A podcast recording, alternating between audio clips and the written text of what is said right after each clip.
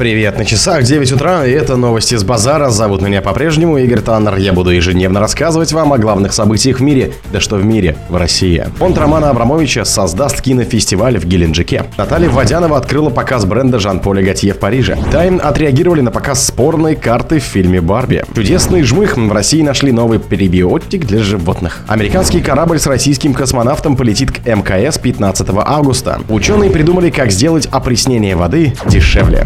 Спонсор подкаста Глаз Бога. Глаз Бога это самый подробный и удобный бот пробива людей, их соцсетей и автомобилей в Телеграме. Фонд Романа Абрамовича создаст кинофестиваль в Геленджике. Основанный Романом Абрамовичем фонд Кинопрайм создаст фестиваль актуального российского кино «Маяк» в Геленджике, сообщается на сайте организации. Первый фестиваль проведут 5-9 октября 2023 года в формате профессионального форума. Будет программа кинопоказов и деловых мероприятий. Событие полностью профинансирует Кинопрайм и частные партнеры.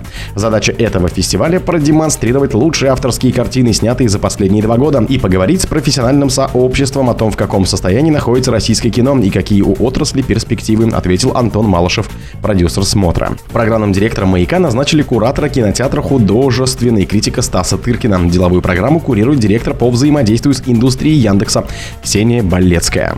Наталья Водянова открыла показ бренда Жан-Поля Готье в Париже. Наталья Водянова открыла показ Жан-Поль Готье на неделе высокой моды в Париже, пишет Гразия. Российская модель продемонстрировала черный брючный костюм с золотой вышивкой. Автор коллекции Жюлье Досена. Ранее он был креативным директором по Карабан. Приглашенным дизайнером Жан-Поль Гутье стал в марте 2023 года.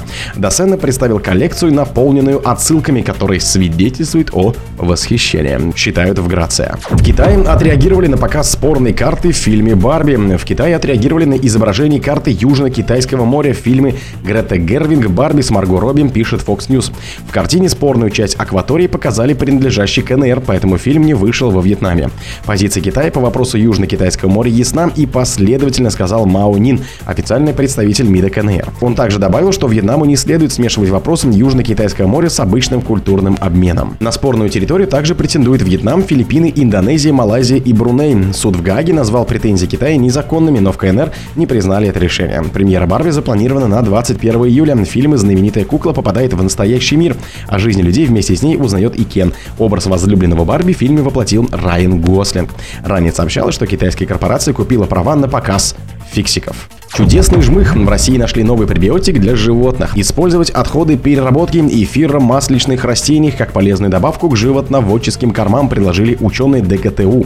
По их словам, экономическая выгода от этого составит сотни миллионов рублей в год. Пребиотики – вещества, стимулирующие рост полезных бифидов и лактобактерий в кишечнике. Их присутствие в микробиоте организма в нужных количествах обеспечивает высокий иммунитет и стрессоустойчивость, объяснили ученые. По словам специалистов, в животноводстве пребиотики сегодня используются довольно редко из-за отсутствие экономически эффективных источников их получения, однако потребность в них высока. Команда ученых ДГТУ продемонстрировала, что отходы переработки эфира масличных растений проявляют выраженную пребиотическую активность и могут быть использованы в качестве компонентов кормов. Мы изучили растительные отходы различных сельхозпроизводств на юге России, обнаружив, что в итоге сразу три культуры, жмыхи которых имеют высокие пребиотические свойства, рассказал декан агропромышленного факультета ДГТУ Дмитрий Рудой. Американский корабль с российским космонавтом космонавтом полетит к МКС 15 августа. Американский космический корабль SpaceX Crew Dragon с экспедиции Crew 7, в которой вошел российский космонавт Константин Борисов, отправится к Международной космической станции 15 августа, сообщил Роскосмос. Корабль Crew Dragon с космонавтом Роскосмоса Константином Борисовым отправится к МКС 15 августа, говорится в сообщении Роскосмоса. Уточняется, что в экипаж также включены астронавт НАСА Жасмин Макбелли, астронавт ЕСа Андрес Магенес и астронавт Джаксон Сатоси Фурукава. Для Мокбели и Борис Борисова это первый полет в космос Фурукава и Моргенсен полетят в космос во второй раз. Российский космонавт займет свое место в корабле в рамках соглашения Роскосмоса и НАСА о перекрестных полетах на МКС. Соглашение было подписано в июле 2022 года. На осенью состоялся первый полет. Американский астронавт Фрэнк Рубио полетел на российском корабле «Союз МС-22». Через пару недель россиянка Анна Кикина отправилась на Крю Дрэгон. В марте 23-го на Крю Дрэгон миссии Крю 6 на МКС отправился космонавт Роскосмоса Андрей Федяев. Во второй половине 23 года на «Союзе МС-1 предстоит отправиться астронавту НАСА Лорел О'Хара.